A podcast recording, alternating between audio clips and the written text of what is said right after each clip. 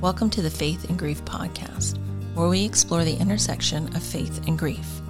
We're a nonprofit providing grief support programs through collaborations with local organizations. We offer monthly grief support gatherings as well as workshops and retreats. We hope the stories and interviews you hear provide some comfort and hope on your grief journey. First Presbyterian Church of Dallas sponsors this Faith and Grief podcast season. If you or your organization would like to sponsor an episode or an entire season, contact me, Shelly Craig, host of the podcast, at shelley at faithandgrief.org. So, this episode is our second uh, part of our first conversation with Meghan Riordan Jarvis about grief, uh, her new memoir coming out, of the Hour, and just uh, so much wisdom uh, comes from Meghan. She's lived her own grief and is there willing to witness and support others in their grief. So, this is session or episode two of our conversation with Meghan. And I think, you know, like, I, I think of your example is a, is a good example. We are functioning like we did before. Yeah like okay that was a blip and now we need to get back to the way things were. But we can't. To me like the reason i think that study was done in 2003 was that was two years after 9-11 yeah. And yeah. we saw what that did to us. Yes that's right. You know um, on a whole. Uh, we all got a lot more scared than yeah. we'd ever been in the in a reasonable amount of time. Like you know i mean you know, we all grew up, those of us who grew up during the Cold War, we kind of always were just like, yeah, it's just going to be like the Prince song, you know, yeah. like the bomb's going to drop and like it's all over. Yeah. Yeah. Yeah. But then we actually saw it on TV and then it was, you know, very real. I think we're kind of in that same moment here, but on a much like, like it's, it's indescribable what we've been yeah. through. And that's the sad part. We don't have good language around it. And we don't have good language for grief. Yeah. I mean, we don't, we're not able to do that. And it's not, as I tell people um, that I work with all the time, it's not your fault that you don't, yeah. you're, not prepared for this. Like you, you don't, I said, we don't do any kind of grief education for you. We, we don't, don't, tell you, so- tell you what's going to, we talk a lot now about depression and anxiety yeah. and these other um, brain health uh, diseases and um, syndromes and all that other stuff but we're still kind of like grief is, and that's why I said grief because there's this spiritual connection to yes. it that we can't completely uh, discuss. We don't have the language for it. Um, well, I, I mean, you said it so beautifully, and I think if you thought about grief as an everyday thing, yeah, that I wanted to go to the pool and there's a thunder and lightning storm. And so I have to let go of the dream that I had of swimming this afternoon, I'm going to have some grief around that. Yeah. Because because I lost something and grief is the energetic response to loss. Is that the equivalent of my mother dying? Of course not. But if we think about grief as similar to hunger or exhaustion as just a natural uh, or sexual desire, like it is a natural part of your lived experience inside your body, being able to say to somebody just like you know and and again i built a model which is like this which is just if we had a normal grief practice. Yeah. These are the things that it might include. It might include a little bit of mindfulness and mindfulness is just like being in this moment right now. So be in this moment with your grief like just start just start there. Then like really looking at at energy like is there energy trapped inside your body that needs to go somewhere? Do you not have enough energy? And then some interventions around that and then the idea of like nourishing yourself you know if you are grieving if you are letting go of energy how are you going to i mean legitimately really feed yourself food but also show up with cushions right? Like emotional cushions so that you can be in that space that's a little bit hard with some comfort right? So and then you know being able to translate yourself being able to let someone know i'm having that i'm having these feelings. Here's the impact of them. I want to connect around them or i don't want to connect around them. It's you're sort of setting some boundaries around that. And then for me always getting outside being outside there's so much data about what the sun can do to kind of help you and and being out in the air and moving your body a little bit. We have a lot of data that like i'm not talking about crossfit and punishing your system. I'm just saying invigorating your system with a little bit of energy is really good for you and then rest.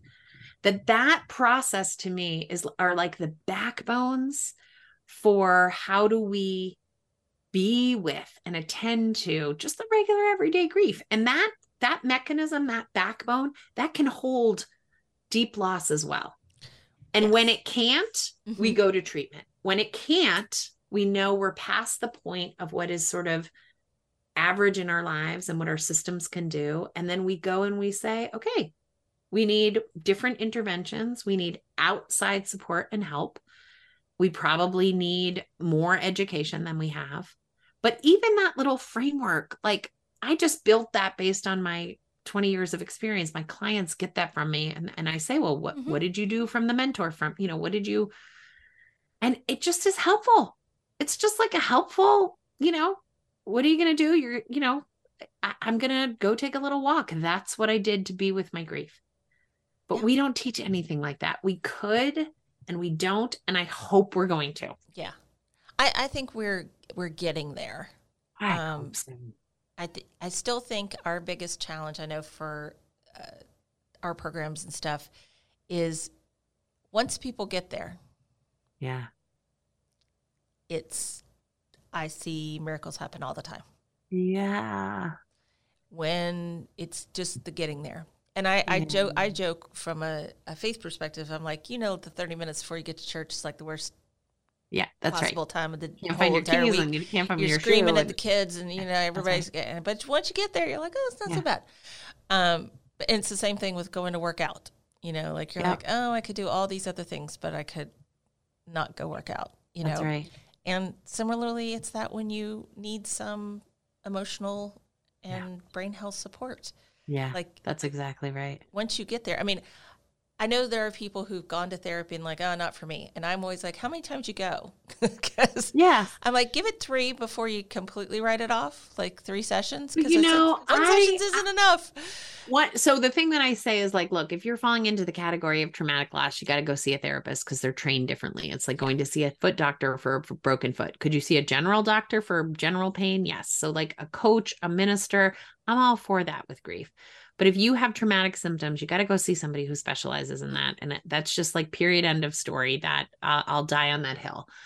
But in general, the you know the concept of like therapy i mean i'm saying this as a therapist for 20 years like you don't have to go to therapy but you do have to find a way forward with your grief yes. and so what's that going to look like is your therapy coloring is your therapy cooking is it and so therapy meaning some way in which you have figured out how to take the energy that was created inside your system on account of your loss and made sure it is not just sitting inside you.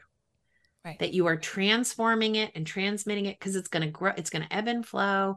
That you have a way of being with that energy so that it doesn't, it doesn't leave a tattoo and an imprint only of the loss. That's not what we want. Yeah. That's not what anybody wants. I think it's not what we are spiritually built for. I don't think it's what we're wired for. And I will say, and I say this with, you know, the hubris of it is really hard. Both of my parents' deaths have been really transformative yeah. in a way that I mm-hmm. know myself differently. I'm in the world differently. That is not bad. It's good for me. Would I do anything to have them back? I really would. I really I would I would give all this up, maybe even just for a couple of hours with them. Mm-hmm. But it I can't say that the grief work hasn't changed me in a way that like is is profoundly important to me. Yeah. Oh, I I'm I'm in the same same place. Yeah. Like uh, me personally, uh if you would have told me five years ago this would be the kind of work that I would be doing Bananas. and be as passionate about it as I am, I would have told you that you are on another planet because right. I was like, right, no. Um, it, it, doesn't. I've never been. It, death doesn't scare me, so I guess that's part of it. I've always Yeah. been fascinated with the connection between uh, what people believe and what they do.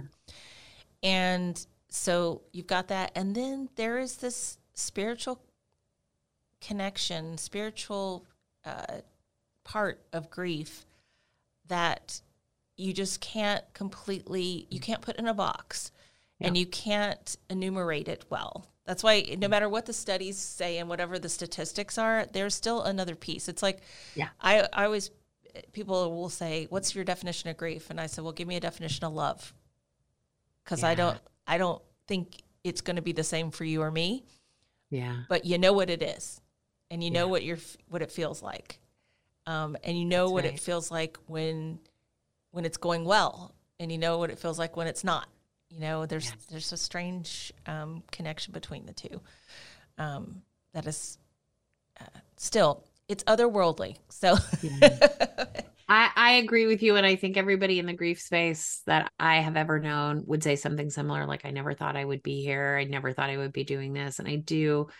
I mean, again, I think the human imagination is sort of based on past experiences, right? Because the brain is basically a predictive tool. and I think the real truism of grief and loss is that it is novel, that you have never lost this that you just lost before, whether it's a, whether it's a marriage, you never lost this marriage No. before, you lost this job, you never lost this job before, or it's your brother, you've never lost your brother before. And and true novelty, I mean genuine novelty is this like there's this little moment of entropy of like, oh, well, we're going to have to bushwhack some new pathways. Yeah. And what doesn't work is like, let's just try to go back down the old pathways. I mean, it doesn't, I'm not saying you can't go back to those pathways. Right. But trying to only go back down those old roads, that is a, you know, an attempt to deny what the body and the brain know, which is that things have irrevocably changed. And the concept of sort of like novelty, again, it's a, it's a great, it's a great activity when you are stuck to do something, learn something, try something, watch something, eat something that you have um never had before. When i was in treatment and i really wasn't able to eat that was their plan. They didn't i, I was like wait a minute i kind of know what this is. But every day the chef would say hey have you had this before and i would say no i've never had that before. And he'd say okay well i'm gonna make it. Like i'm gonna make this for you. Mhm. and he would you know he'd make it for everybody. It was in the south. A lot of southern cooking i hadn't had before. And it was a, such a fascinating way of like oh guess what meghan? You are actually grieving your mother's death. You're doing something you didn't you'd never had banana cream pie before. And you hate it but now you've had it it was such an interesting so again you know there are ways for us to encourage people to do the impossible with very small steps. And that's and that's key. I think the small steps is yeah it's a spiritual act right? I Yeah. mean that's most spiritual acts are not a burning bush or you know a vision. Most spiritual acts are a, i don't know a decade of the rosary and just wishing that you know turning turning your mat and praying multiple times a day. I mean that you know pausing when someone you know across the world is having a moment and sending them your care and your love most spiritual acts are something very small and intentional Yeah. i think And I think, I think, as we talk about grief and doing more grief education, sharing those little step tools, Yeah. practices. Um, we do a lot of work in spiritual practices, which yeah aren't very different than any other practice that That's you've right. ever learned. Right. We just like to put spiritual in front of it, so Yeah. it's, it sounds cool. And you know, we introduce people to a lot of different things that they can explore, and that's just it. I'm not telling you to do any of it, that's right and you don't have to do any of it. You can tell me that, I, no, not for me. But I said, just try it. yeah Kind of like the chef. Have you ever That's had right. this? No. Right. Then try it. And yeah, you didn't like banana cream pie, but i you know, sure didn't i, I think it tastes disgusting I don't think anybody likes banana cream pie. Yeah, but banana they pudding, do. banana pudding's different though. Yeah. banana i don't think it delicious. is i think banana flavored any- i like a banana Yeah. but banana flavored anything is not but but you know i again i think that's really important you know even though i am a self-proclaimed grief expert meaning you know i've studied it i'm in it i know the theories i do the things really what I am is a hope merchant. I just think if you keep going and you work hard, it will not always feel the way that it feels right now, that our emotions, you know, these little like electrical currents that move through us, move through us. And that if you can learn to trust yourself to be with them, even though they are overloading you, ask for help when you need the help, receive the kind of help that is appropriate for you, we will get to the other side. I think having grown a bigger tree branch. I think there's more and not less in the end, which is not to say that we are not living without, because generally we are. But, you know, a lot of the kinds of losses that people experience that are not, I lost my sister died and I miss her, you know, there's so much loss that is, I'm never going to be a figure skater. I have a friend who was a very competitive athlete. And, you know, she turned to me the other day and she was like, I just realized I'm turning 50. Like, I'm never going to have a better time. You know, I'm never right. going to be faster than than whatever my fastest time was. And and like that genuinely took her maybe a month to kind of sit with and just be like, wow, I need to let that be. Mm-hmm. And I again, I think part of what we're really talking about is the definition of ourselves, what feels possible, what feels true. And when we're grieving, let's say, an estranged parent, you know, my dad died. I didn't even like him, you know, and I didn't find out till seven months later. Part of what we're grieving is there's no other version of any other possibility of any other kind of dad. And learning how to do that and be with that, that helps you when you don't get the account at work. That helps you when your yeah. kid doesn't get cast in The Wizard of Oz. It just, it helps us with racism. It helps us with misogyny. It just helps and helps and helps when you are someone that can bear loss and that you have some tools and that you understand that it is dysregulating and that you will come out the other side. And if you don't, hear the tools that you need and then the people you need to see and the treatments. I do find that really hopeful. And so when people say, Meghan, you don't know what you're talking about, I'm like, I probably don't. I definitely don't for you. So keep seeking find another page, go to another. Like, you're right. I am not for you. There, and luckily, there's a million people to choose from. How great is that for us? We could probably schedule a whole nother interview to talk about. I know, I know. Yeah, all day. So, because yeah. there, and, and, this is why I think uh, I'm hopeful about discussions around grief. Shows yeah. like The Bear, yeah. Shrinking, Ted Lasso, Afterlife, um, Dead to Me. There are so many good shows out there who are yeah. talking about grief and showing grief not just at the funeral. Yeah. They're showing grief as how it permeates yeah. the characters. Yeah.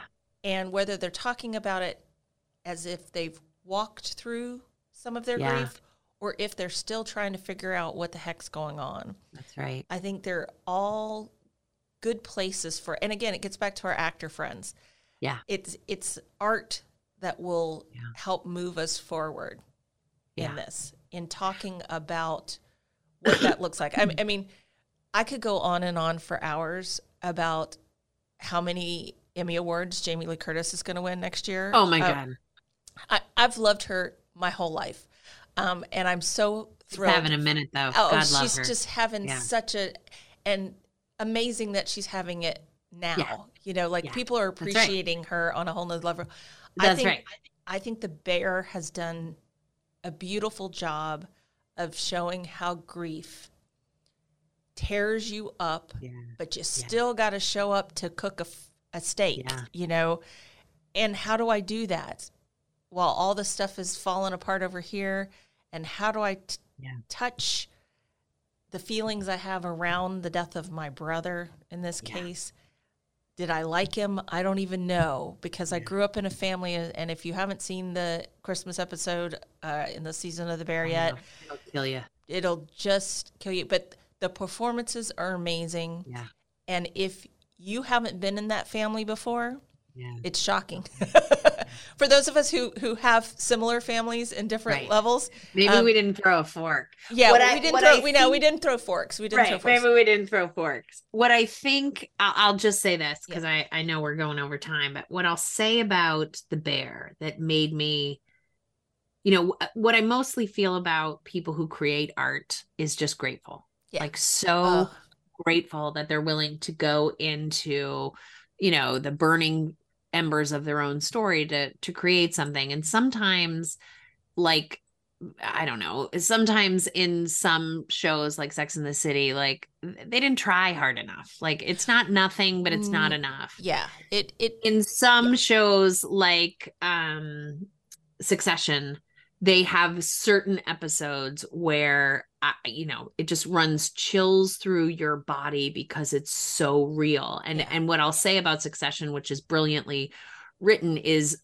there's a there's a scene there's a there's an episode which is really the most powerful and that really comes down to the actors like the actors were able to embody what it's like to be in moments of trauma yeah what the bear does and it gives me chills to just think about it is the bear actually strips it down to archetypes yeah and it shows you this like you know the main character ends up in a refrigerator yeah. Like he's literally in freeze. Yeah. At the end of the show and he can't participate in his life. Like tell me that is not the most brilliant thing you've ever heard of. The other character Richie. Yeah. He transforms. He sees that people want him to succeed. They believe in him. He gets a little taste. He likes the way it feels. And he kind of abandons his cousin by moving forward. That happens in grief. People are so All hurt the time. so yes. so the thing about the bear, it's like reading I don't know. I want to say Hemingway, but I don't even think Hemingway is right. Uh, like I don't I'm not sure Hemingway did it this way, but each character is showing you one version of what it's like to hold grief that is true across, I would say, a lot of norms. Yes. And they do it with such artistry. There's this other scene where the the the restaurant is about to open. They're doing their soft yeah, open yeah. in 30 minutes. And the main character, Carmen, he he he hits the table and realizes it's wobbly and he gets under the table. Yeah. And his business partner, who's in it with him, and that's all she wants is to be in it with him, walks by and he asks her to get under the table. Like, could she just get under the table and see what he sees? And then they have this really important conversation. Mm-hmm. I'm like, that's that's great. That's grief work. You don't know why he's under the table. She doesn't even ask. She doesn't say, What are you doing? Why are you under the table? She's like, All right, I'll get under the table. They there is some subtlety in that show that just it just puts it so far above and beyond what other folks have been able to do with grief and loss. There are other really beautiful shows, but the subtlety of what it's like to have trauma underneath. And they all do, right? Yeah. Like oh, all- yeah. All the characters do. I, and I think that's the beauty of the show is yeah. that each character is carrying their own trauma and grief. Yeah. Yeah. At whatever level it is. We, do, right. we, don't know about the uncle yet. Oliver Platt's character. I, am waiting. To, I'm waiting. I'm waiting for that whole story. I want his backstory now. He, um, he yeah. But I think amazing. I think the rest of them they've done just such a nuanced, beautiful yeah. way. And yeah. for those of us who ever worked in a kitchen, I know. Like I remember the first couple episodes going, "This is giving me like, a kitchen as a trauma." I know. like the 1st season I'm, is the first season is super angsty. Yeah. I do, I want to say this because I just want to say it to you because yeah. you've also watched it. The character that is the most um, heartbreaking to me is Pete the the husband of um of sugar the the sister. Yeah. That he witnesses i mean he's there for all the crazy moments. He tries to be in the family yeah. and he sees the damage yeah. not only that jamie lee curtis is carrying but also where it lands on his wife and that and and maybe that it will always be that way. And he just weeps. Yeah. He he that performance and and the casting of that act of that actor kind of looks like you know so many people that we know. Right right. Um is just it, it, that's that decision is so powerful because for so many of us what we see is the inevitability of how someone is going to behave in this moment and there's nothing we can do to stop it and it breaks our damn hearts. Yeah. I think he has done like he is the the under the radar Yeah. person that you He just is. didn't expect. Yeah. You're like, oh my gosh, he's so happy. How is he so I happy? love him so much. and I love that him, and he's so positive because ah. he has never experienced. Yeah. At least we don't know that for sure. But he we- opts we- in, right? Yeah, he, he opts into in. this crazy ass family He and he just wants to be a part of it. He puts up with their crazy, like, you know, he brought fish and now that Yeah. all bad. I mean, he puts up with it out of love for her, And I thought it but was it I thought- breaks him. Yeah, it does. I thought it was a really interesting. He was an interesting choice to be the person that met Yeah. mom. Yeah, The met Donna. right. You know, outside the restaurant, he sees her and goes out. Yeah. Because had it been anybody else, Right. They would have, that's because he's on the outside. Yeah, it would have been a- have yeah, a- any right. way. He doesn't have, he, he just has to let this be. yeah, as it is and he knows that and so he doesn't do anything and he doesn't tell anyone i mean the show uh, to me I, i'm like i don't know how they can do any better than this i just don't I, I don't know how they all the all the actor cameos that they subtly Oh, put in there yeah. and that each one i mean it's just it's brilliant. yeah i'm i'm like a, a I'm, I'm a walking advertisement for it but i'm also really deeply grateful and i am one of those people like you know if if the delivery guy does a really good job i do go on the on the internet and i'm like you know alan did a wonderful Yeah. job getting my desk to me i have written so many places to the people that produce the bear and write the bear and just said like i don't i'm sure my audience and the, the we're not who you were trying to reach but you just have no idea because the reality is and i and i talked to there's a woman named andi tamor who i talked to on my podcast who wrote who directed a documentary of her father's death um, using medically assisted suicide Mm. in california and it is like the most beautiful documentary about what a proactive choice of death could look like and Mm. i had never imagined it that way until i saw the film I mean, it just looks like a very quiet, really loving party.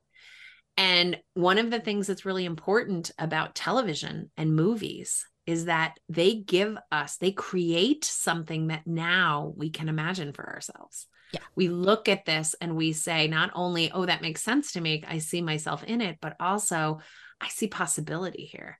So I hope that the, I hope that they are going to help, you know, continue the characters who have not yet been able to transform. I hope they get that gift and I hope that they don't transform all the characters because that's not real.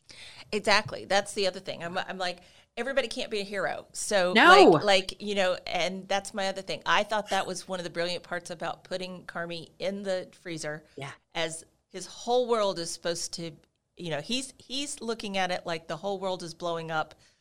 But guess what? Everybody stood up. Richie showed Yeah. up. Richie showed Well, and he did it you to himself, Yeah, right? he like did. he insisted that he'd taken on the other character that I love is Ebraheim. Yeah, He's the one that's sent to cooking school and he can't do it. Can't do it. That's again and and rather than be mad at him, his staff understands. You know, he's given an opportunity and he really doesn't want to rise to that opportunity. He didn't want things to change. And that's what I mean. There's so many archetypes I know. of sort of how people come into you know the reality of change and and loss and i just think they oh, i just think they they nailed it Yeah. i think they made each they didn't waste a character And and that's the beauty of it. It is a true ensemble show. yeah They didn't waste things, Yeah. and the writing. Uh, I think it's Matthew Shore. Is that his name? Yeah, it is. Christopher Shore. Yeah. Yeah, sorry. christopher Storer, Shore. yeah. Like I would love to be in the writing room because I how they would, you know, elevate characters in each episode. Especially this season, they they did a really Yeah. good job of el- taking um, each character and kind of exploring a little bit of their backstory and what they were doing, and in in their forward story too. Kind of Yeah, like, um, right. Yeah, like we're going to give you this opportunity. Are you going to take it or not? You know, and the food all the Oh. food is I, I mean i made a french omelet once i saw how to do it i was like i am also going to put my omelet in a sieve and sieve out the thicker egg whites and have the world's most gorgeous omelet so Yeah. you can also if you're not interested in grief and loss watch it as a low level cooking class Uh, yeah, exactly. Because uh, you know, and uh, you know, I am a huge Olivia Colman fan, Ah, And that was amazing. I what I was so proud of for those episodes was they didn't give away who was going to be there. I know. How did they do it? I don't know how they did it because that would just be a P- Ah. PR person's nightmare that I can't tell people who's coming. I know. But I knew I knew just a minute before the show was coming out, and I was so thrilled because I had no idea. I just heard her voice and I was like, holy crap.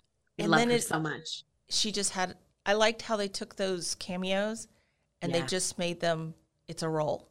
They Really didn't suddenly delicate. get elevated to the star of that moment, Yeah. even though you know certainly deserving of it. But yeah, it'll be a rough uh, Emmys next year. when I know. I know. I know. I totally agree. All right, you I have um this has been delightful. Um Oh, we could- thank you so much for asking me. Oh, I- gosh. this was just so nice. We could This- talk- You, you were such a gracious host, and I really enjoyed this conversation. Yeah. I learned from it. So Yeah, me it too. really lovely. And that's always Great. good, right? Yeah, right. I Especially, mean, you know- that's what we're doing around here. I tell people all the time, I'm like, I am not I, I, at our workshops and stuff. I'm like, I am not a grief expert, even though technically, but uh, but I'm still learning, Yeah. and we're Me gonna learn, though. and we're gonna learn Listen. together. Yeah, every grief every griever is a grief expert they all Yeah. have something that they're able to I, you know i just happen to have a lot of like i don't know education behind it as well and a lot of experience so you know but that doesn't mean that people can't use their voice and their own experience to again not tell us what to do you can't tell anyone what to do nobody. just encourage us to believe that it's possible that we can get through these difficult times with some sort of you know guidance and hope around how to start trying that Yeah. that's really it It is. We hope this episode of the podcast offered you some comfort and hope. Would you like to support us? Go to faithandgrief.org slash give and offer a donation for our next episode and become a podcast producer. Thanks for joining us here on the Faith and Grief podcast. We make this possible Thanks for joining us here on the Faith and Grief podcast. Your support makes this service available to all who are grieving. If you'd like to support the Faith and Grief podcast, go to faithandgrief.org slash give and offer a donation for our next episode.